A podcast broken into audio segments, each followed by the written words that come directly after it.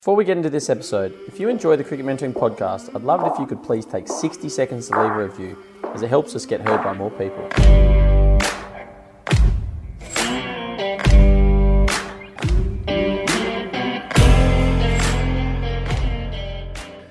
G'day, legends, and welcome back to the Cricket Mentoring Show. We've got a very special guest today. Again, very lucky to have someone in the studio with us, which I will introduce in a minute. But firstly, as always, senior mentor Blake Reed's next to me. How are you, Reedy? Yep, very good. Thanks, mate. How are you? I'm very well, thank you. And today we've got a very special guest, Georgia Wyllie's brother, Teague Wyllie. How are you, Teague? Awesome, mate. It's good to be here. We've just been having a little bit of bant off air um, about Georgia Wyllie is playing for WA in the WNCL at the moment against New South Wales. She's just opened the bowling. It is Teague's older sister.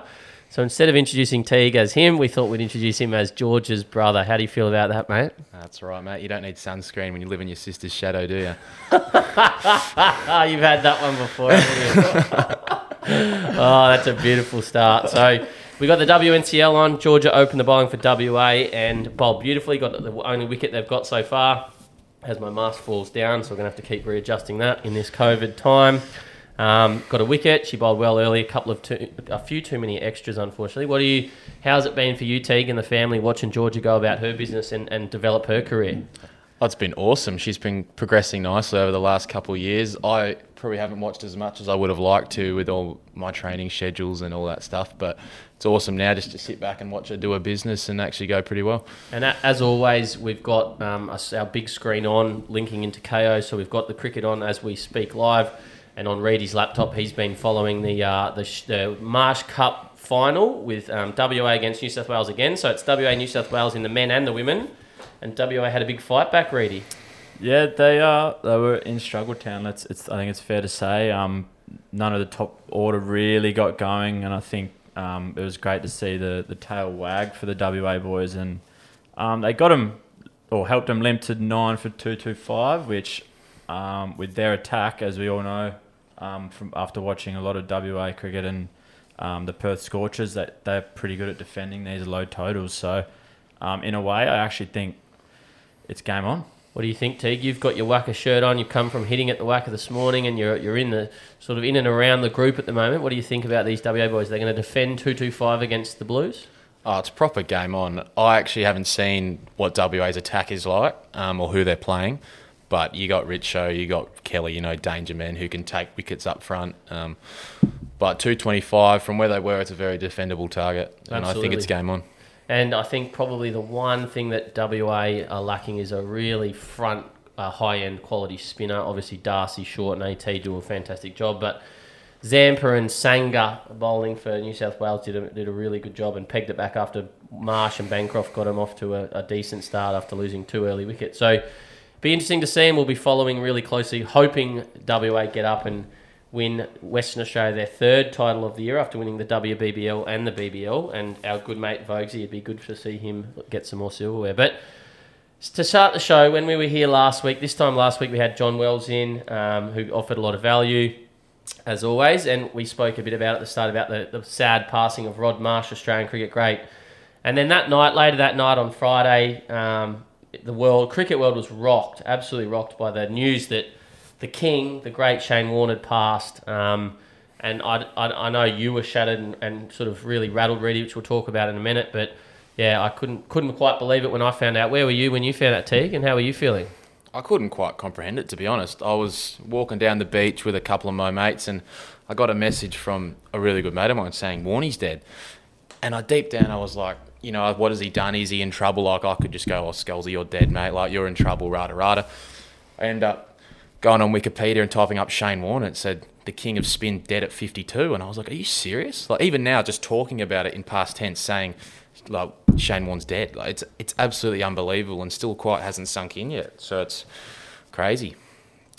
Yeah, I was actually at dinner um, with the family celebrating um, my brother's graduation from uni, and um, dinner was all going fine, and um, we were having a great night. And then all of a sudden, the, yeah, as before we were about to leave, we sort of uh, went onto Facebook, and that popped up, and like everything, like my heart just sank in a way, and like the the mood really really died, and um, I remember messaging Scholesy that I was absolutely shattered, and I I um, went back to my girlfriend's house, and we I sort of stayed up for most of the night, sort of um, scrolling Twitter and um, watching some highlights that it started getting showed on TV and all that sort of thing. But um, it just it just felt like um, a part of your childhood was sort of ripped out in a way. Like it just is really hard to explain, and um, yeah, a few tears were shed. That's for sure. Watching watching all the the videos and um, tributes and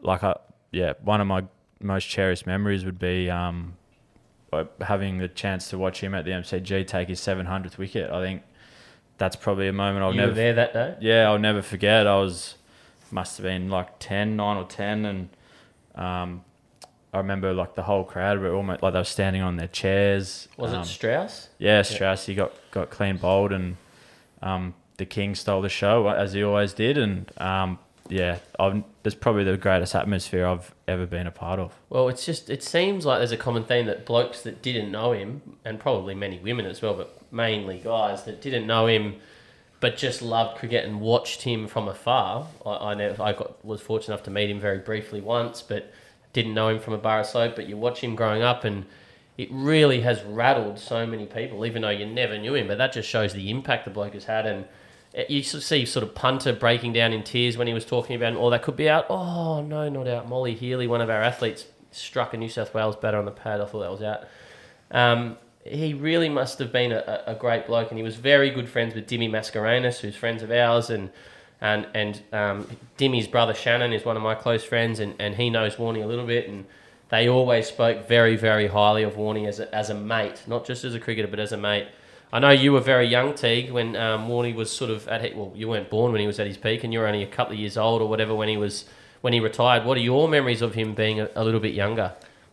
Oh, me being the cricket badger I am, I've probably watched every Shane Warne video on YouTube there is. So, you know, just a massive. Like I actually bowled leg spin for a year in my juniors just because of how much he inspired me as a as a cricketer. Um, as Reedy said before, he just stole the show whenever he had the ball. Um, so it's still, yeah, it's it's it's crazy. Yeah, I think yeah, it's a, a great. Well, got me thinking that the legacy you can leave and um, have the impact you can have on people at every opportunity on any given day is um, up to you. Really, it's a massive thing. Absolutely, and it's not just like what you can do on the field, and not all of us, well, not many people, if any, are as gifted or have worked as hard as Warren. I don't like the word talent. I've said many times, but have the ability to do what he did. But you can still be a good human and, and make an impact on someone's life and really try and better other people's lives, and that's what you'll be remembered for. As as much as Warren will be, all the highlights are played for all the fans all his mates are talking about how good of a bloke he was, and and that to me is even more important. Like it doesn't really matter what we do on the field. Um, people love him, but at the end of the day, um, he's remembered by those closest to him for the, the human he was, not the cricketer he was, and, and that's a great message there, Edie. Yeah, no, it's all just yeah, still hard to fathom, really. But um, we'll move on into um, some cricket that's been happening around the world. We've obviously had the Australia and Pakistan series. Um, probably, yeah, a, a quiet start to the series. It was a pretty mundane sort of game, and um, there was yeah, lots of chat about the wicket not being overly um, great for the game, and um, yeah, you can sort of say what you want about it, really, but um, yeah, it was it was tough for the bowlers, that's for sure. So um, I think I personally think credit to the Pakistan top order for still being hungry in that situation to really grind Australia out, and um, in particular Imam Ul Haq. I remember um, I watched him get out on 157 in that first innings, and he was filthy. And I think um, that's that's how it should always be. If you, especially young players, if you're in, just like you've just got to want to bat long, like the whole game, bat the overs out, you know. So um, yeah, credit to them, I think. And um, there weren't were there hundreds in the Australian innings? Couple No. fell short, didn't they? So, Usman 97, Warner runs, Smith 60, yeah, so 90. that just shows, you know, you yeah, you might feel in and um, all that, but you just you still got to make it count, and um, you're playing against Australia, like you're playing international cricket, and f- so for them to bat that time and then not lose a wicket in that second innings when the pitch was even more worn out, I think it's, it was actually great. Well, I, I was listening to the commentary on the uh, Marsh Cup final today, and Haddin and Julian and Allan Border were talking about how they should have made the running. Pakistan, they got in front of the game on day one and should have tried to win instead of just sort of grinding. But Teague, you said you loved it in that sort of Imam-ul-Haq's sort of innings, 157, and then backing up with an unbeaten 100. That's Wyllie esque. You'd have enjoyed getting around that, wouldn't you? I just love batting. So just being able to sit down on the couch for hours and hours and watch blokes go about their business and make big daddy hundreds. I love it. As boring as some people say it was, it was nice to sit down and watch a bit of a masterclass of batting in that condition. Yeah, well, I, I didn't get to watch much of it, but I was at the whack of throwing balls to Teague this morning, and, and Swampy Geoff Swampy Marsh was in the net next door, and he was saying how there wasn't a whole lot of reverse swing in the Test match, and that on flat wickets, if you can't make the ball move in the air, you're bowling to high quality players. Even if you've got pace, these players aren't really affected by pace, and you, you really need to make the ball move in some way, shape, or form. And from what else, from the little bits I saw, it looked like it was slow spin as well, so that wasn't fizzing and beating back. Players, players were able to adjust their sort of swing to get to not get inside or outside edges, uh, not get beaten. So yeah, t- wickets were tough going, and I saw a stat that Australia took four wickets for 800 runs or whatever it was, six, 700 runs, and in over 200 overs of cricket. It was yeah, pretty dull reading if you're a bowler, wasn't it? Yeah, no, there's yeah no doubting that. Like guys like Pat Cummins and that they toiled so hard and actually bowled really well to stem the run rate um, for quite long periods of time. Um, especially as well, like I saw Cam Green was the same. Um, but yeah, I think there's positives to take away for both sides. Like I think the Aussies feeling a bit more comfortable in the subcontinent after not being there for a little while. Um, is it's only going to yeah, it's only going to be more po- a positive thing for them down the track further in this series. Didn't Um, Pat Cummins say that a draw was a win for Australia pre-test? well, I, I didn't hear that one, but I think that's a great I, I point, can actually Reedy. see that. But you got to think of the series long term, don't you? in regards to the run rate that Pakistan Pakistan scored at in the first innings compared to our our run rate, like Australia actually bowled pretty tight. Yep. You know, people are giving Gaz a hard time, giving a few of the quicks a hard time, but for most of that innings, they went at two and a half run rate.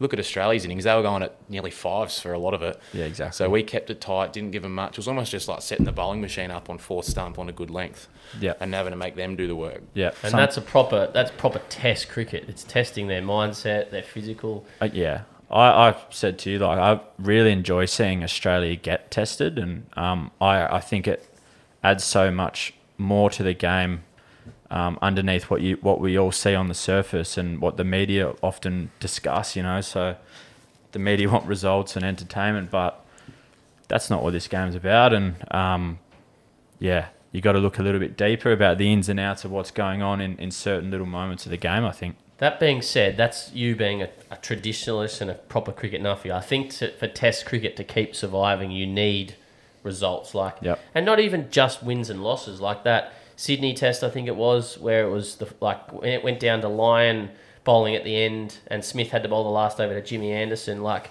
it was a draw in the end, but that was a proper quality Test match where there were two results in the game, three up until late in the on the fifth day, and I don't think you want to see too many tests like this um, for the health of Test cricket moving forward.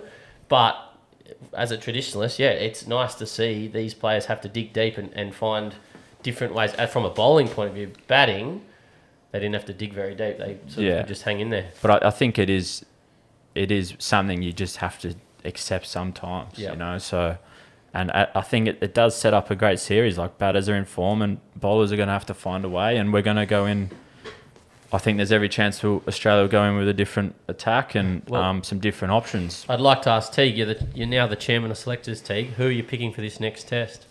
I'm picking Swepson to be. Uh, I'll, I'll pick two spinners. I reckon on those tracks you can't go in with one spinner. It's too much pressure on the quicks to to bowl and twelve for that long. I'd um bring Swepson in for one of the three. That's what I'd do. yeah I agree Who are you that. dropping? I'd uh, rest Mitchell Stark. Reedy? Yeah. Yeah, I think I'd be the same, but they do rely on him with some um, reverse swing if that gets going. So, um, yeah, I think with the with Cam Green as the all rounder, and yeah, I think I think I agree. I think I agree. I, sorry, I've got a tickle in my throat, but I, I think that Stark's got to play. he, he offers a bit of variety, especially as you say with Green. If you go Cummins, Hazlewood, and and Green, they're they're all so similar. Mm. So, excuse me, I, I think that Stark offers that bit of variety as a left armour, different angle, a little bit of a different trajectory. Um, so yeah, whatever they do, I think they've got to play another spinner. There was talk this morning that maybe they could play Swepson and Agar, and Green doesn't play. But yeah, I, I wouldn't do that personally. I think you've got to pick Green. He's, he's one of the best batters, and he offers a bit with the ball. Um, so yeah, test starts tomorrow. I think it'll be yeah, as you say, another really interesting test. Now, moving on to the Women's World Cup. Uh, Teague, you been watching any of this? I've been waking up most mornings and flicking it on to Fox Cricket to watch a bit of it. Um, probably not as much as I would have liked to, as I've, I've been pretty busy at the moment. However, it seems like the standard's been really good, and um, a few players are standing out and dominating on the big stage, which is good. There's been a couple close games with the West Indies playing. I see they've had two pretty much last over or final wicket thrillers, so that's been really good promotion for the game of women's cricket. Yeah, well, we were in here the other day, Reedy. We uh, you had it on. Um, England cooked it, and then they got back into it, and then we walked up the road to get some lunch. England needed forty odd off, sort of just over run a ball maybe, and then we, when we got back and you were like, oh wow, they need nine off eighteen, two wickets in hand. The two batters on about thirty. And then you were like, "Oh no!" And all of a sudden, it was over, and England yeah, lost. yeah, it was it was interesting and a little bit unlucky in, in a certain way. Um, Cross and Ecclestone. Ecclestone were flying along and um, did a brilliant job to get their team back into the game. And um, Ecclestone whacked one back at the bowler and the deflected onto the stumps. And Cross was just out of a ground, and that that then meant um, the number eleven was in, and um, Shrubs, I think it was maybe, and um, yeah, Ecclestone interestingly took the single straight away, and from yeah, it took a couple of balls to for the spinner to get one through the gate, and she was all over. Well, that makes it hard for England now. 0 and 2, and, and there was a, a really um, big win for New Zealand yesterday overnight, I think, um, beating India, who are another powerhouse. So it looks like Australia and New Zealand are the teams to beat at the moment, both undefeated. Australia have had two big victories, one against England, one against Pakistan. Um, the Aussie girls seem to be firing. You're a big fan of one of the Kiwi girls, Teague. Who are you enjoying watching? Amelia Kerr, she is unbelievable. She'd be up there, I reckon, in some of my favourite cricketers at the moment. I was watching her bat in a pracky game where she got 100 and she used her feet down the wicket, split cover and mid off for four. She then got deep in her crease and whacked one behind square, and then she slog swept one over mid wicket. And I was like, that is unbelievable batting, just in general, no matter what level. That I was almost in awe watching it, just the way she was manipulating the field against the spin. Basically, did it so easy. Um, another one who I really like is Sophie Devine. Plays a played a bit for WA in the Scorchers. She's just a brute force, and her ability just to whack the ball, pierce the field, and get in a gap and get a boundary is unbelievable. Yeah, she hits them hard. Um, and Amelia Kerr's always had big raps on her. I think she debuted at 16 and got a, a big sort of one, d- big hundred. Got a double Zealand. She got I 230 and a fifer in the same game against For- Ireland. Yeah, yeah, Ireland, that's right. And she was only 16 or 17. That's um, Yeah. that's about your age. That's your age now, Teague. It was pretty good going. But speaking of one of your favourite players, India versus Sri Lanka, it was the Jadeja show. The rock star. Uh, Pant got India sort of off to it was hundredth test. We were here last last Friday with Wellesley as it was on. Kohli got a few, um, and then Pant smacked them everywhere.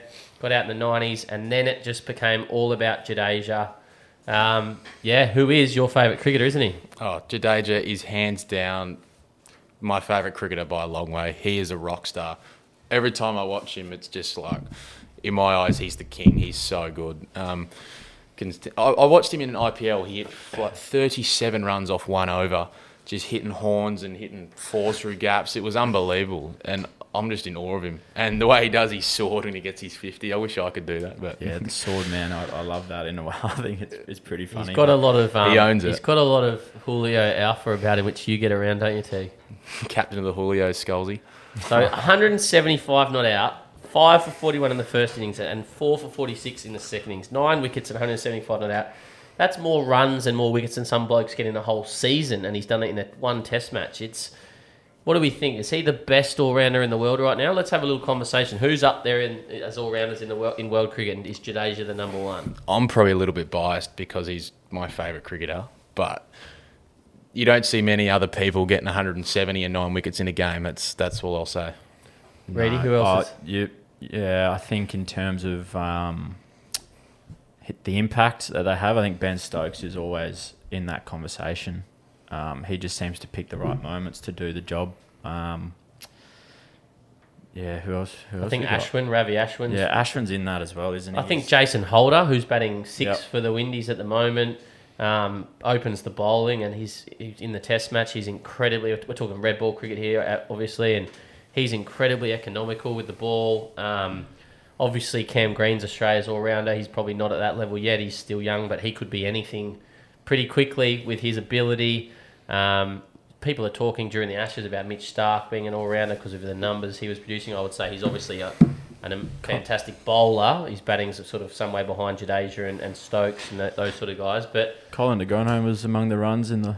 Just, last just to put it into as well, perspective, I've just got the stats up. Then Jadeja averages more, averages one more than um, Stokes in Test cricket, and averages eight less with the ball. well, there Yeah, you go. wow. That probably, uh, well, yeah, that probably answers that. I was going to say Jadeja bowls on spin friendly wickets in the subcontinents, but S- Stokes bowls on swinging friendly wickets in England. So, and so it's at the end of Jadeja the 37 with the stick in Test cricket and 24 with the ball. Wonder what his average was prior to this test. 175 not out probably boosts your average by one or two. But he still played 60 odd tests. Yeah, so you would have probably thought wouldn't so. go crazy. All right, that probably settles it. Jadeja's the Yeah, premier we'll all rounder. Shakib Al Hasan's probably in that conversation. Fantastic spinner, and um, maybe we'd have to look up his stats in a little while. But England versus West Indies, we just spoke about Jason Holder. Uh, Jonny Bairstow got 100 for England. Um, we haven't been watching much of that. It's on late at night here. But Bairstow's had a pretty good start to 2022, hasn't he? He's got 100 in Sydney. Um, was it Sydney? I think he got 100. When Yep. he got recalled into the test. Yeah, he's finally made it back in the side, and I think he, yeah, he's really proving to be someone that is carrying a lot of responsibility for that side, and um, it's a real good sign of a, a great player when they stand up in, in the the moments where the team's under the most pressure, and he seems to thrive in that situation, and um, I think he might actually start really coming into his own with a bit more maturity in his game and um, seems to be able to control his emotions a little bit more. I think as well. He's a bit more level-headed, um, and yeah, I, I think yeah, he's that was a serious hundred. Well, he's, he's always had the abilities. He's been for some years now. He's been a fantastic white ball player at the top of the order in IPL and then for England.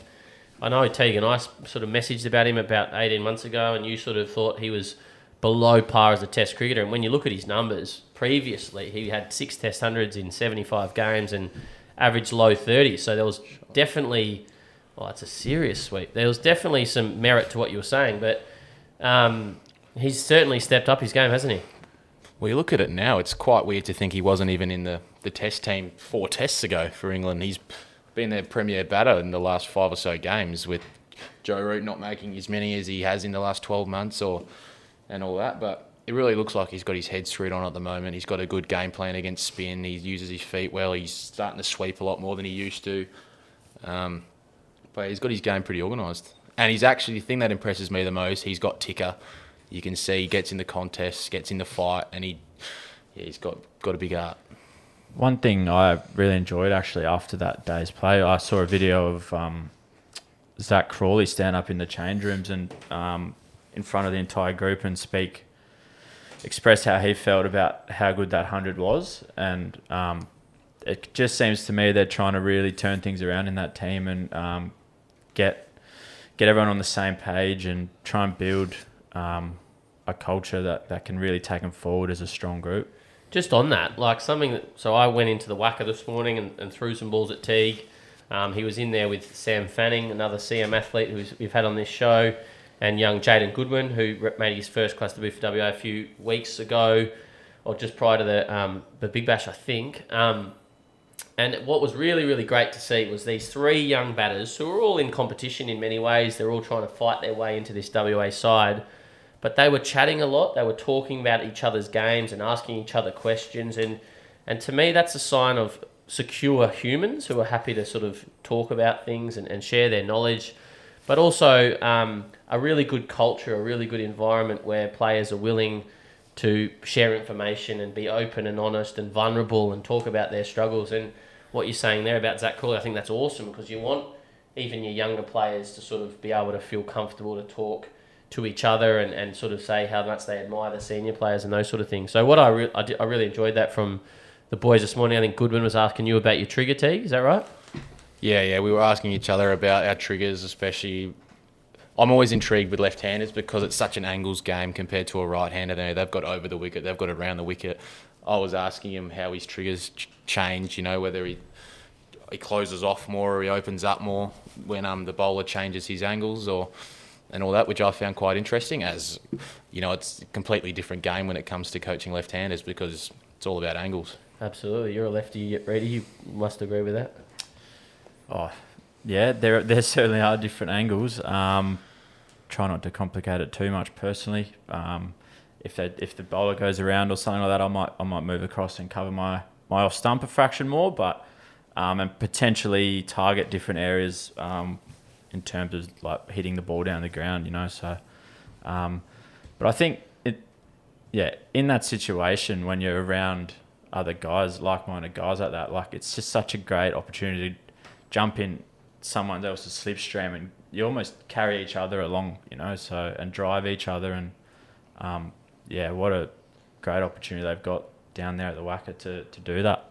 Yeah, absolutely. And those wickets were nice. It was such a beautiful morning down the WACA. And I, young Teague is only 17 um, and doing some great things. And we, we think he's going to have a long, sort of um, successful career ahead of him. We really hope. And I said to him, threw him a ball. He ran down and picked up and said, "How good is this? This is your office for the next 20 years." So um, you are you must be excited to sort of be heavily involved down at WACA. The the Shield squad gets announced in the next few days. We're sort of hopeful you'll be in that. You've um, you've done some good things for um, in grade cricket, obviously in the World Cup. So we're going to move into that now and talk a little bit about your experience at the World Cup and a little bit about your cricket. So take our viewers and, and sort of listeners into the World Cup a bit. What was that like? What was that experience like? The experience was really eye opening. You know, we basically didn't know anyone in the squad. We got hopped on a plane together and flew to Guyana. Took 60 odd hours to get there. And then we got thrown into isolation for five days. First day out, we had to play a pracky game against India. So we pretty much didn't know anyone and had to bond pretty quickly, had to gel. Luckily, everyone there was all, like just a great bunch of people that it was so easy to get along with. Um, Guyana was, as I said, an eye opener. It's proper third world country, um, not the luxury that a lot of the other part of the West Indies offer. Um, so just be able to go through the streets and see homeless, and it's a really big eye opener and gives you a bit of perspective on how good we've got it when it comes to that. You know, we've been hopped on a plane free of charge, go to the West Indies and play a bunch of cricket, and they're just fighting to get a meal, their next meal, pretty much. So big eye opener, um, but gun experience. Yeah, absolutely. And if you ever need perspective, what the, world's going through at the moment is um, offers you a bit of perspective. We all get very caught up in our little bubble of the world of cricket, but when you step away and see families walking for three days in freezing cold weather in the Ukraine to, to get to safety, and you see floods all around Australia and, and people now homeless, um, whether you snick off for a zero or, or make a hundred can be sort of put into perspective, which is a really, really good thing from a, a good sort of uh, point of view from a young man, Teague. Now, you did well. Um, you did very well. You made the team of the tournament. Um, and, and just to give a bit of context for those that don't know, there was no tournament prior to the World Cup being selected. The under 19s last year got cancelled or postponed till April this year. So when Teague says they hadn't met, he had played against some of the boys in junior carnivals before, but no one sort of really knew. They weren't able to bond. They weren't able to really have a training camp because of COVID. So it was all very different this year. But what were your expectations going into the tournament? You're a bottom age player, which means you can play for the Aussie 19s again next year. You had done well in grade cricket, but uh, you've done well in second 11 going away. What were your expectations going to the World Cup? The results I got exceeded my expectations. I didn't go in there, you know, expecting to make heaps and heaps of runs or do anything like that. I was just hoping to play my role and play it well. Um, you know, a lot of hard work goes into it. So to get the outcomes that I did, you know, was, was great, but it could have been so much better still. Like the, the game against Afghanistan, walking across and getting bowled, if I just had stood up tall and knocked it long on for one, you know, I'd probably still be batting now. Um, Pakistan, same thing. That was, I was probably a bit too, um, got ahead of myself there. I should have just been a little bit more selfish and tried to bat a bit longer. Um, but it was still a night, it was a good tournament, but I never, I'm never satisfied. No matter if I get 160 or I get a 20, I'm never satisfied. And that's something we speak about on here a lot about the best players and with our athletes. They aren't ever satisfied because they think that they could have done something differently and, and, like you say, still be batting right now. I remember we've spoken about it a bit, but Marnus getting out in for 190 in the Shield final last year and he punched his bat because he was he was frustrated and disappointed and like we spoke a lot before you went away. We had a conversation with Buck on on the phone when you were in the car with me about just trying to have no expectations and just ex- go for the experience and the learnings that will come out of out of it and, and sort of being a bottom age player but then first ball of the tournament nice back foot punch through point for four and never looked back from there 86 not out in the first game and we were sort of singing your praises in here and there was a lot of late nights for me um, how was it adjusting to those conditions and those wickets? It seemed like from the naked eye you adjusted fine, but you and I were speaking a lot and about where you were scoring and how you're doing, how it's different to grade cricket, wasn't it? Yeah, very different. You know, we played a lot on faster wickets over here. Even though a lot of the grade wickets are still slow, they're fast compared to what we played on over there. Um, when we play on the WACA or on those pitches, I tend to score really straight through cover round to mid wicket um, when they over pitch don't probably pull as much over here because of the faster wickets. You know, I tend to just duck and get out of the way. But on the slower wickets over there, my scoring, as opposed to being straight, squared up a lot because of um, how they were hitting the wicket because it was slow. I um, so just having to be able to adapt my um, my cut shot come out of its shell a lot when they started hitting the wicket and they got a bit of width. My pull shot come out a lot when they were starting to dig them in and bowl bumpers. Um, I don't reckon I straight drove one ball for four or really cover drived a lot just trying to manipulate the field and get off strike. And if they bowled a bad ball or bowled short, I tried to hit it. And just just on that, um, certain shots evolving for you. Like we saw you sweep the house down um, against a couple of the teams there, and um, whether you hit it or not, you just kept committing to it fully, and um, that has obviously come a long way, as we've discussed um, before, Skulls. But yeah, what what have you been trying to progress in, in your game um, with spin in particular? Like, is it just a sweep? What's what's what's your whole overall sort of plan there? My plan against spins changed a lot. It's it was a really weak part of my game a couple years ago. The ability to rotate the strike and manipulate gaps, and probably lacked a bit of a boundary option. So that trip to India in 2018 or 2019 helped me a lot. It really just gave me a sweep shot and gave me another option, a bit of a get out of jail card when it comes to playing spin. Um, so that wicket against Pakistan, where basically every ball I swept, that was a result of because of how much the pitch was turning. I was pretty much like, if I stand up tall, one's going to have my name on it. I'm probably I had a first slip waiting to catch one, and it was pretty much like, if I don't sweep, I'm not going to score, and I'm probably going to get out if because of how the pitch was playing. So I was like, you know, what, I'm just going to commit to it, stick to it. If it comes off, it comes off, and luckily it did that day. And like you're even going, you're even going against the spin. Um, you were sort of changing your angles, going outside off, and then you you threw in a reverse as well that you smoked to a fielder. Um, was there with the? Do you sort of look for any anything in particular, or you, you were just fully committing and, and just trying to get anything on it? I was I was fully committing. The first thing I always pick up when I'm trying to sweep is is the length. If I see the length is basically not a Yorker or a half volley, I'm pretty much going to sweep mm. it. I'll back it if I go down on one knee, and it's even if it's chest height, I'll back myself to get my hands up and hit it. Yeah. Um, where it's tough is when they over pitch. So if I see it out of the hand and I see it's not a full toss or a half volley, that's where I'm fully almost head button it, trying to get out there and commit and hit it. And yeah, something you didn't really play two years ago, but to me, it just shows your evolution as a player and how you're willing to try new things and, and evolve, which the best players do, and it'll be a never-ending journey for you of always trying to evolve and become better. And um, I think you spoke to me a number of times during our sort of sessions where you'd say, "I've been working with Swampy, um, J- Geoff Marsh, coach at the WACA, about sort of not over committing with your trigger forward against spin, and that helped you a lot. So there was a big to, to see the end result during that World Cup was hugely satisfying for me, having done a lot of work with you. But there was a lot of work that went in on your own and with your, your coaches and, and, and me and whatever um, to get to that point. It wasn't just something that "Oh, I'm going to start sweeping. We, we've we've done a lot of work on your fundamentals of your sweep shot and making sure you did it regularly. And I think that's what, separated you and some of the other Aussie batters was your ability to, to sweep and get off strike, and that made them have to change their length and bowl a bit shorter. You could knock it to the point sweeper. Yeah, Um, yeah, the sweep. I don't reckon a many of the other players in that team swept a lot. Um, on those wickets, it's you just got to have that shot. I feel like it's just a get out of jail shot. It's um, and especially if you get your head over it and just commit. If you miss one, you're probably outside the line because of uh, the way I trigger to when I sweep. Um, but you just got to back your ability in and know even if you miss one that that's probably still my best option against this bowler.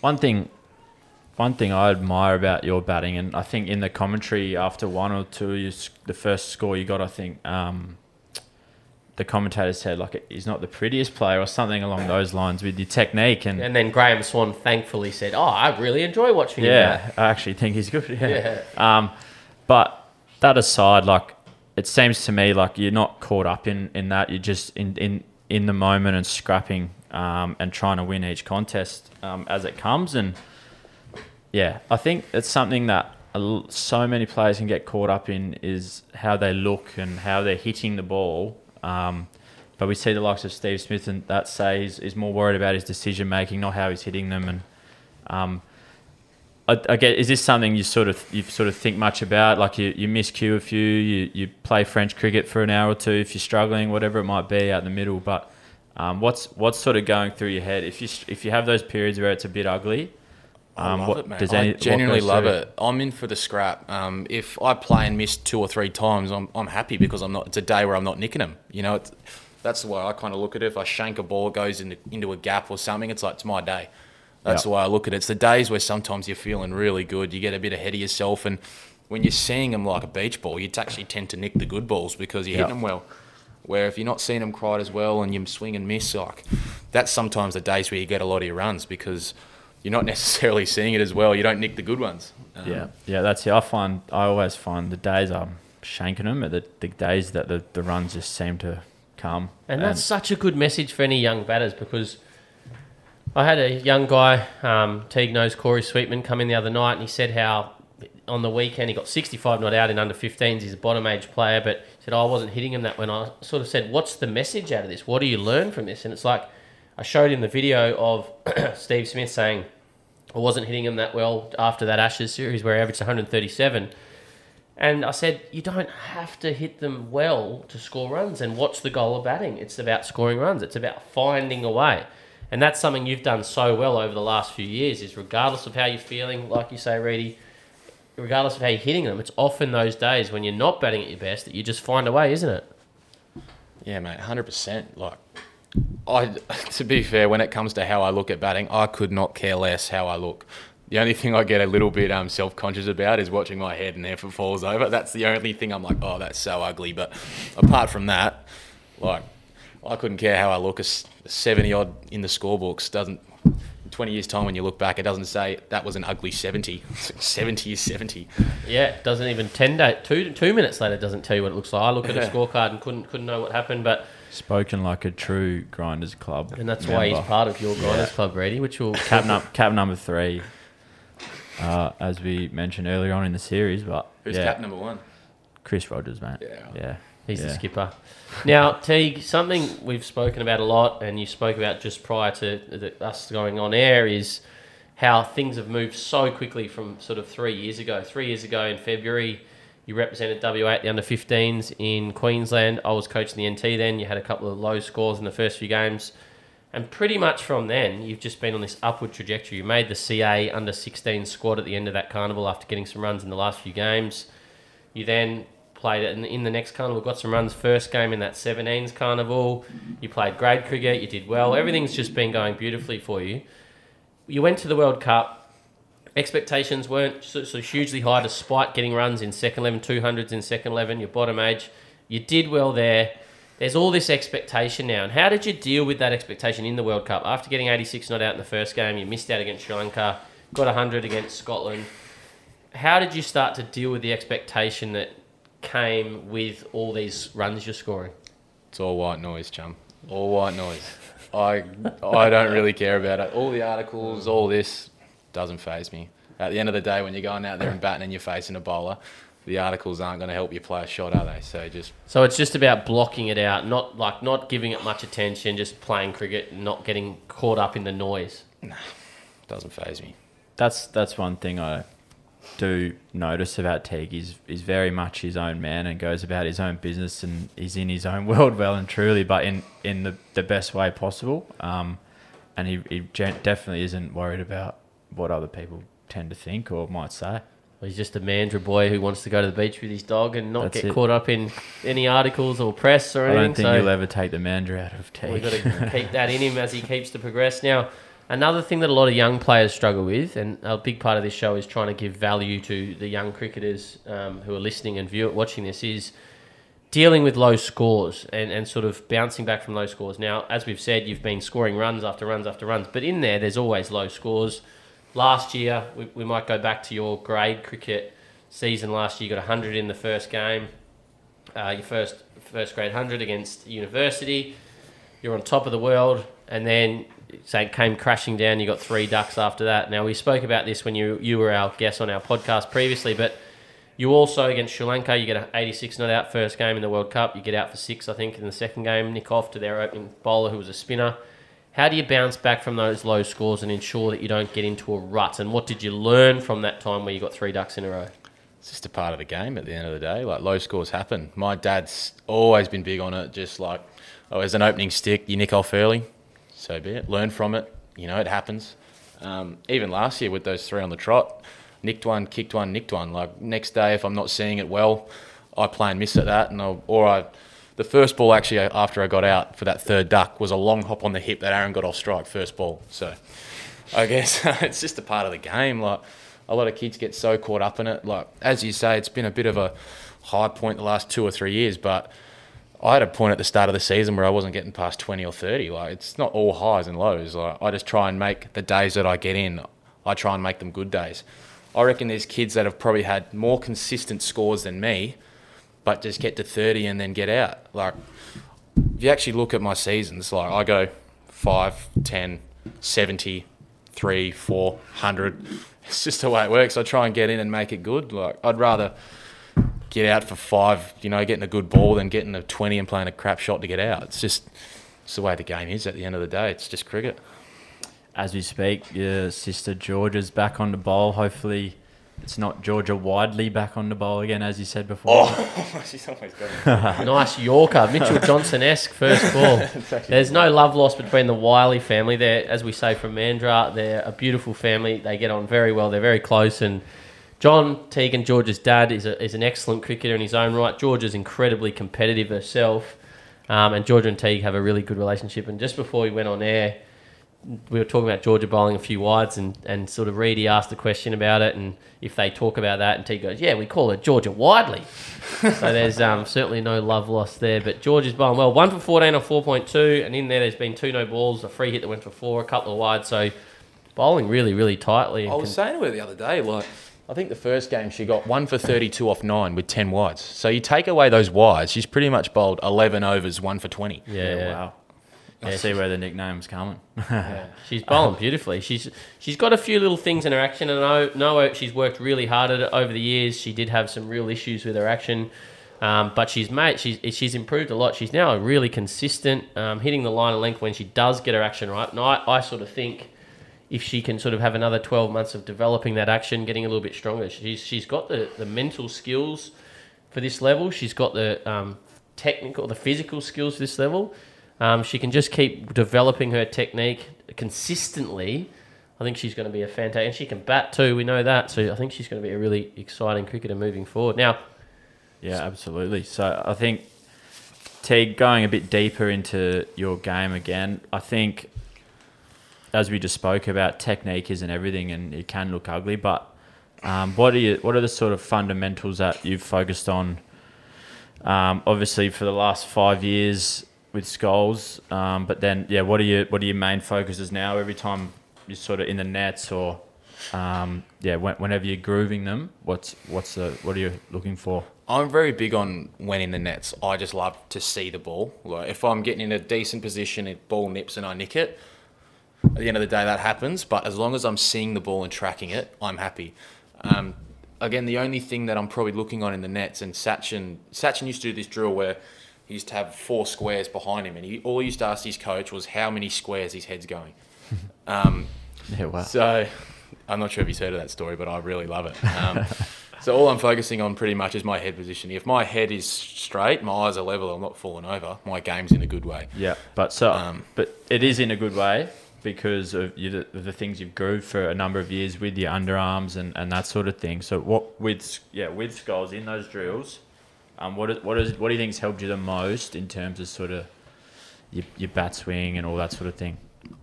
Oh, the biggest one that Skulls has helped me with is just my head not falling over. Um, Yeah, in the second 11 games, they starting to bowl, like especially in Adelaide, it was bowling big reverse in swingers up me pads. Um, against India in the World Cup semi, league lefties bowled a big inducker and blew me pad off because my head was over there. Um, at the end of the day, if my head is down the wicket in line with the stumps, my game's in a good spot. And it, it's like it's always little things with the very good players that we coach. It's always little tiny things. Whenever Teague sort of comes back and hits with me, say after a, a month or so, he's been away or busy or whatever, he comes and has a hit. It's just a little thing. And having known his game since he was young um, and worked with him for some time now, I can pick up little things that others might not. So it's never anything huge. It's never anything dramatic. It's just like his head slightly outside his feet. We try and get him a little bit more lined up, and all of a sudden he accesses his on drive again. And It's all very similar stuff. I feel like, especially with where my game's at at the moment, over the next 20 years, it's always going to be the same three or four things that I'm just going to have to keep maintaining to make sure I can access down the ground. Yeah, yeah, exactly. And, and then a lot of things as well is just having conversations about how he's feeling and, and where his, his mind's at. And um, we did a few drills uh, probably early season where we were trying to get his front foot and his feet crossing over a bit more to access the leg side rather than opening up. And, and that sort of, he picked that up really, really quickly. And that's, that's um, one of the great things about, about Teague is he, he takes things on. He's willing to sort of be challenged um, because I think a lot of coaches do just say, "Well done, well done, that's really good, you're going well," and you're never really getting good quality feedback to get better. So he's willing to be challenged. He's willing to be challenged in season as well. He's not scared to make small adjustments or changes with a game two days away if it's going to help him be better in, in on Saturday or even beyond that. But also another big thing that I want you to talk about is how you've changed your emotional sort of intelligence, your emotional control. I, I know that when we used to hit and you'd nick off or you'd get out, you'd yell and you'd get really angry, and that was coming from a place of you hate to get out. You still do, Yeah. but today, for example, a couple of balls stayed low and nipped in. You got knocked over once at the up at the WACA, and you sort of like, well, you asked me a question about your head or your technique, and then you sort of like, well, well, knocked the stump back in and, and moved on. Like that's something you've consciously worked on, isn't it? Yeah, yeah, of course. Um, when it comes to that stuff, as I said before, it's like I'm just trying to control what I can control. I can't control that a ball back of a length nips in and blows me shin off or does anything like that. What I can control is getting into a good position and trying to groove my technique to allow myself 99, nine- 99 times out of 100 to hit that ball. Um, I used to get really frustrated, as you said, when I got out. You know, I used to bloody hit the sidewall and get frustrated, but at the end of the day, that's just wasted energy. To be fair, there's no point in dwelling on it. Um, the only time I'll kind of get frustrated, I got really frustrated after that that semi against India because I knew the way he was going to attack my with what he was always going to do was try and blow my pad off, and I trained it all week. You know, hit so many balls. I got Talana coming around the wicket with a swinger ball, just throwing them in at me pads. Um, that's the only time I'll get really frustrated when I've been working on something. I know they're going there, and I still go back to an old habit. But that's just the nature of cricket and us being human beings. You can sort of, you can see a wrong un or you can see a slow ball, but it's always the ability to still play it. It's one thing to pick it and know what's going to happen. And it wasn't a problem solving thing for you, it was, it was a technical thing. And it's something Yeah. we were speaking about prior to. You knew, but you just got slightly across. And, and to your, in your defence, the ball before was a wide, it's sort of slid across you. And there could have been a slight sort of temptation to sort of think he was going to go across you, but it was probably the ball you'd least likely get early in your innings, wasn't it? Like full fast and swinging back at leg stump. If it was middle stump, you would have hit it. Yeah. Your bat was so close to getting a little inside edge on it, but it was swinging into middle stump, and it was just. But again, it's just something you'll review and you'll you'll keep working on. But as you said, it's what we'll probably have to work on for the next twenty years. Yep. I, I just I enjoyed there just hearing how he prepared for that exact thing. He knew what, what yeah he worked out what how he was most likely to um, get dismissed and, and what their bowlers are going to try and do, and then that's how you problem solve um, heading into or you can do it into any game really, but um, that's that's a sign of um, someone that really is hungry and And thinking about the game as well. yeah thinking about what's going on. and just yeah, trying to find solutions before the problems get them out. Um, now, what's next? What does the winter look like? There's obviously two Sheffield Shield games that we're hopeful you'll be in and around. Potentially Um, three. potentially three if there's the final. Obviously, um, you got a hundred in grade cricket. Tell us a bit of actually before we jump ahead. Tell us a bit about your hundred. You came back again. Talk about expectation. You came back from a fantastic World Cup. Your only game of grade cricket, the final game of the season after you got out of quarantine. The season got brought forward a bit due to COVID. Um, and you're coming up against Scarborough, who had Lance Morris, WA fast bowler, who bowls rockets, and AJ Tye, Australian fast bowler, two of the best bowlers in the state, one of the best bowlers in the country. Tell us a bit about um, that experience. And you came out, you got 108 not out, you chased down 230 in the last over. You handled expectation pretty well that day. It was a bit of a funny game actually. We um, lost the toss. They batted first, which I thought was a bit of a. I thought it was the wrong decision on that wicket to, to bat first. It was a bit slow, a bit poppy. I thought with their pace attack that they probably would have had the better of the conditions bowling first, especially at our top order. And I bet you were happy when they bowled first because you're you're like Coley. You Yeah, love absolutely chasing. love a run chase. Funny you say that. The last 10 games of cricket I've played in, we've won one toss. And that was against Scotland. So literally, we have, I have chased nearly every game, the last 10 or so games. Um, but they batted first, got 220, 230, which I thought was a competitive total. They probably left 20 or 30 out there. Um, but to go out there and I knew if I got through the new ball that I probably wasn't, didn't really feel like I was going to get out, especially at that stage. Um, Lance was bowling genuine rockets, probably mid 140s, trying to hit me in the head. Um, but that just gets you in the contest. I love facing quick blokes who are trying to hit me because it's just gets you in the contest, gets you in the fight. Um, but to be able to face those guys in grade cricket, it's an awesome experience. It's, you know, at the end of the day, they're some of the state's best bowlers. So to be able to go out there and make runs against those guys, it's probably my best hundred, I reckon. Um, And when you're facing a Morris or a Tye, you've, you've seen Tye play on TV. We met him in India at the IPL when we were Yeah. over there. He sort of. Do you sort of just try and play the ball? You don't. Is that I know this, but t- for our viewers, is it all about just staying present and reacting to what you see? play the ball, hundred percent. Um, sometimes it's really hard when you know the one that probably plays with me the most is is Lance. Yeah, it's just because he's bowling so fast, and everyone's got this big aura around. Yeah, Lance bowls wheels. Lance does this, rada rada. But at the end of the day, a half volley is a half volley, no matter who bowls it. So I just try and play it, and He doesn't bowl many. More, yeah, more short and wide if he, if he does yeah, miss. Yeah. So yeah, a HV is a HV, no matter who bowls it, and I just try and get in a good position, no matter where it, where it's bowled. Yep, very good. One thing, I, like I just keep noticing, is the simplicity in Teague's thoughts on the game. And um, I'm not saying you're a simple-minded bloke or anything, but I think that's as it's just su- yeah, uh, just sees the game for what it is and um, keeps does keep it into in perspective, like you said. And One I of the think one of the best sayings I've heard is sometimes the most complex thing is to keep it simple. Yep. Very Correct. good. And I think full credit must go to, to Johnny Wyllie, who's brought up these two fantastic young cricketers, not just Teague, but also Georgia and, and Marnie as well. But Johnny being the cricketer, he sort of taught Teague his fundamentals um, and is probably the is his number one mentor, the biggest influence on his life. And so um, a lot of credit has to go to Johnny for not just the technical coaching he gave Teague at a young age, um, so although I've done a lot with him over the last five years, Teague sort of when I first saw him as a 13 year old, his technique was in an exceptional um, place at that point. But also the sort of the foundations both John and Mar- Marnie have given him um, as a person and as a cricketer um, and his mental skills as well. So full credit to them. Yeah, no, absolutely, it's a big big part of it. Um, so Teague, what's uh, tell, as I sort of alluded to, what's next for the winter? What does the winter look like for you?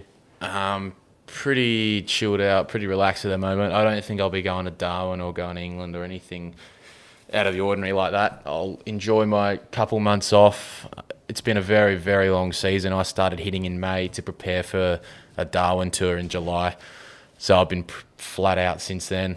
Um, so I'm very much looking forward to a break, but still training as hard as I can to hopefully prepare myself for the last two or three games if I get selected. And then when you say a break, what are you going to be doing in your break? You're obviously going to be doing some coaching for us. Yeah. bit of some other coaching, going to the beach, a bit of golf. What else does your time look like? It's going to be a very dull, boring two months period, but it's what my body needs after being flat out for 10 months. Um, a lot of golf with a lot of mates. Um, my, my 18th birthday is in that two month period where I'll be having a break, so I'll, um, I'll enjoy that. A couple of alcohol, think again, waters. yeah, kept couple couple beverages, couple cold waters. Um, but yeah, not much really. That's probably out, I reckon. Nah, missing leg. No doubt you'll be drinking more Coke flavored slushies. He's walked in here with the biggest slushy I've ever seen. I, I lost my slushy virginity with Teague just before he went After away. a whack Yeah. of training, he's walked in here and just demolished it. So Well, let's let's talk about that for one second. When we went to India and, and when I first met you, your diet was horrendous. You lived off chicken schnitzel and pizza shapes. now you've added in Barbecue shapes. Sorry, barbecue shapes. I got it wrong. But you've you've now progressed. You you eat a bit more. You eat Nasi goreng and a few other things. tell us a bit more. Tell us a little bit and give people a little bit of insight into how your diet's progressed over the years. It's always had Coke slushies involved, hasn't it? Yeah, yeah. I don't reckon I'll I'll ever really get the Coke slushies out of my diet as much as I try. I um I am a bit of a fiend for them. Um, but my diet has expanded a lot. I pretty much lived off sausages and apples for like the first 10, year, 10 years of my life. Apples are good. I love a good apple. I love me fruit. Um, I went on a, a school trip to Canberra in year seven. We stayed at the AIS, which is like the Institute of Sport over there. So they had big buffets every night, and as you know, it was all healthy food, like gourmet. And I just basically lived off Vegemite on toast. I, I broke my record that day. I had 14 slices of toast in one sitting, so that's my that's my record. Um, but I just come back and I was like, I can't do that again. So I had to expand my diet, and I've branched out and found a few things that I, I do like. Yes, well, diet's a, a very important thing. Young athletes listening to this, make sure you're eating well. Eat for fuel, don't just eat for enjoyment. But yeah, what a fascinating insight from a very, I don't like the word talent, as I've said many times, a highly skilled, a highly motivated, um, and very thoughtful young man who it's been a real pleasure to be a part of. I've been sort of singing his praises for the last five years, and now I look forward to taking a bit of a back seat and being uh, available whenever needed and watching him hopefully continue on his merry way for many, many years. So, Teague, thank you for that wonderful insight. Hopefully, our viewers and uh, listeners got a bit of value. No doubt they did. Now moving into performance performances of the week and among the uh, CM community, we've got Ethan Smith, who's turning into a fine player. Scored a 109 not out uh, for Willetton under 17s. That's his second hundred in a, like a few weeks, isn't it? I think, and he's ended up finishing or leading the runs in the under 17s comp by a fair margin. Yeah, Um, yeah. Big so Ethan, just getting his numbers up now. He, he scored over 700 runs. He scored three over 300 runs more than the next best. He averaged 56. He's 795 runs and averaged 56.79. And one of those innings, he had to retire after he made 100 to get over the second grade. So he probably would have, well, he almost certainly would have topped 800 runs. Huge, huge season from Ethan. And I said to Teague a couple of days ago, I think he's going to be a, um, a very good player. He's- another, another fine Kent Street cricket uh, product as well. So yeah, Is one on of the your- honours board though? Yeah, don't know. Uh, No, he's maybe not. Not yet. He's not. So he's hope he, they're playing. I think the next either today or early next week. So he's probably not far away from the honours board at Kent Street, but he's doing some great things for uh, for Willetton Cricket Club. Now, Corey Sweetman, who is one of a young fourteen year old who absolutely loves Teague, got a man crush on Teague. He's doing some great things. He got 65 not out of 82 balls on the weekend against Centurions. He and the other opener um, got him home. They chased the score of 130 odd down um, to win by 10 wickets. That's backing up 66 not out off 83 balls the, the game before. So almost a mirror image at 65 82, 66 of 83. He's doing some great things as Just a 14 year old. Not outs. Not outs. I love not outs. So do I. As soon as I see kids get not outs, they go up in my up in my face. That's exactly what I've been saying to him, and, and us all, both innings I've said to him, you know what I love, and he goes not outs. It's because I've been telling him exactly that. So not outs are so good. exactly good for his average, good for your numbers at the end of the year. So he's doing incredibly well. And just to mention to, to Georgia Wyllie, who we've spoken about a bit, and Molly Healy, two CM athletes who are playing for WA at the moment. Um, we've got the cricket on. It's very very exciting watching those two very young, inexperienced um, girls play for WA in the WNCL. So super proud of them and, and can't wait to see them continue to progress and develop. So No, it's great to see, isn't it? Um, great for great reward for all their hard work, getting this such a good opportunity. So, um, but moving into our final segment, and this is something that Scholes just simply can't seem to nail. Um, I don't know what he doesn't understand, but last week he his prediction. Um, he predicted that who was it? New Zealand. New Zealand are winning the Women's World Cup, which they still probably will. which they, there's every chance, but that's what three weeks away at least. So, um, yeah, he's he's just ruining this whole thing. But um, I managed to predict that the s- test to be a draw. test is too. going to be a draw. That was a tough one. That's one. the easiest point. I don't know. I know. That's You what I just had said. to last- watch the first session. That's I don't what I know. said to him last week. He was like, "Oh, go out on a limb, mate." no, you never know with those games. You expect the pitch I can say the next, the next test there will definitely be a result. Yep, I think that's safe to say. Um, but so yeah, it's three two currently with one pending few skulls, and now it's time to uh, make another one. I, we're going to simplify the rules for you even more. Let's just pick who's going to score the most runs for Australia in this second test. In the next test, We'll say, runs- should we say combined innings? first innings, First innings. all Or right, do you I wanna go that. total- go combine. Go combine. total runs. Yep. Okay, total runs. I'm going to go. Um, or Teague, you're our guest. You get to go first. We can't say the same thing. Teague, who's going to score the most runs across the two innings for Australia? Well, I'm going to make a bold prediction. If, if, we're, if I'm in this segment, I want to get a point. So I'm going to say throughout this series, Cam Green will get his first Test 100. As Um, keep going. that's that's cool. my guess. I won't put on a who's going to get the most runs, but I'm just going to say Just Cam Green will get his first Test Another 100. one that doesn't get the rules. Yeah, no, that's all right. Don't mind. That's a special guest. The He can, test starts tomorrow, he can make his own rules. We're, I'm happy with that. Two tests to go for four innings, maybe. I'm going to say it, it's got to be someone in the top order because Yeah.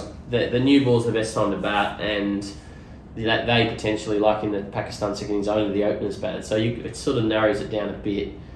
I'm going to go safe and do a reading and say Warner.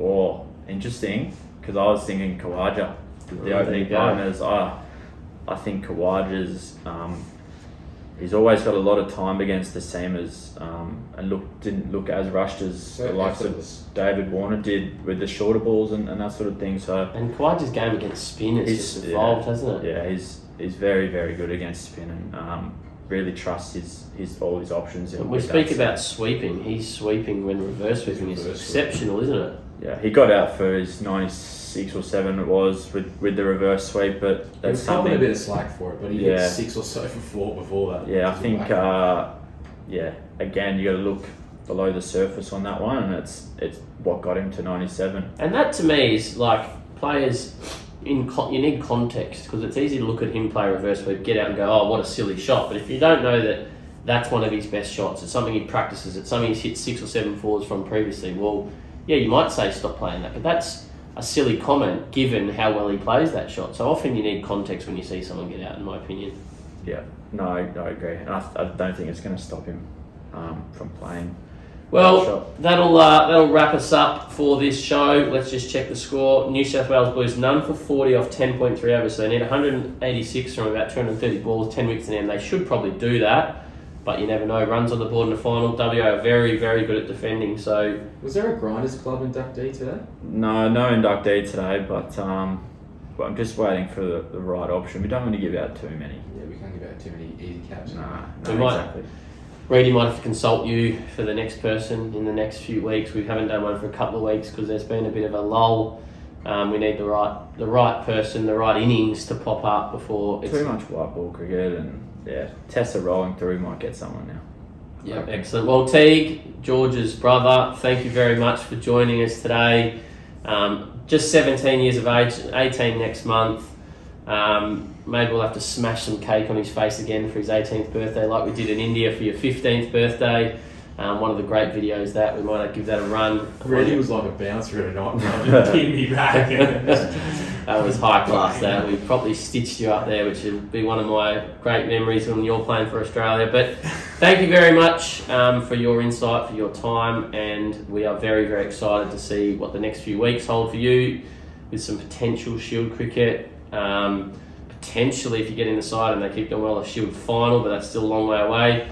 And uh, and then beyond that, um, the world is your oyster, and we're really proud of what you've done. It's been such a pleasure to sort of the whole cricket mentoring community knows you and supports you, and, and has followed your journey over the last five years. So good luck, chum, and uh, yeah, very much look forward to the next part of your journey. Um, it's been a pleasure.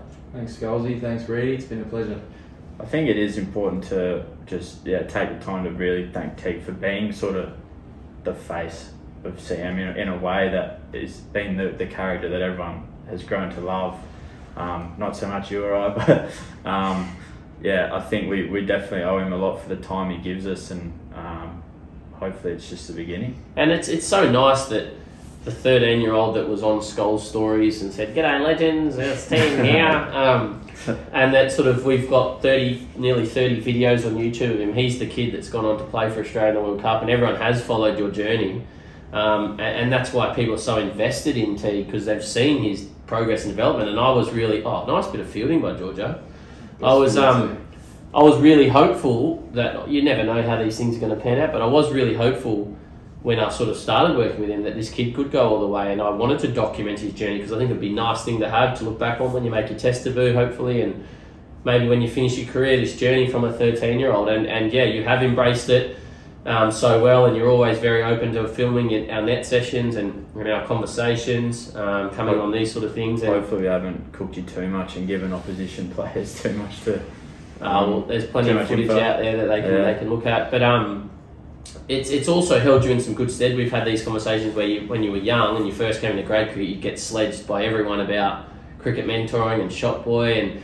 And it didn't ever phase you, but that was also a good part of your learning and your development. But yeah, just want to echo Reddy's sentiment there and say thank you. Um, it's been great to have you on the journey and help us grow as a brand and business, cricket mentoring. So well done on everything. It's the least I could do for all the time you have invested in me, so Ah, that's that's all I can do. Thank you, mate. Well, uh, I hope you've uh, enjoyed the show, legends. Reedy, enjoy your weekend off as always. Don't have too many beers. Um, and uh, cheers, guys. Hope you have a great weekend, and, and we will see you next week. Cheers, legends. Cheers.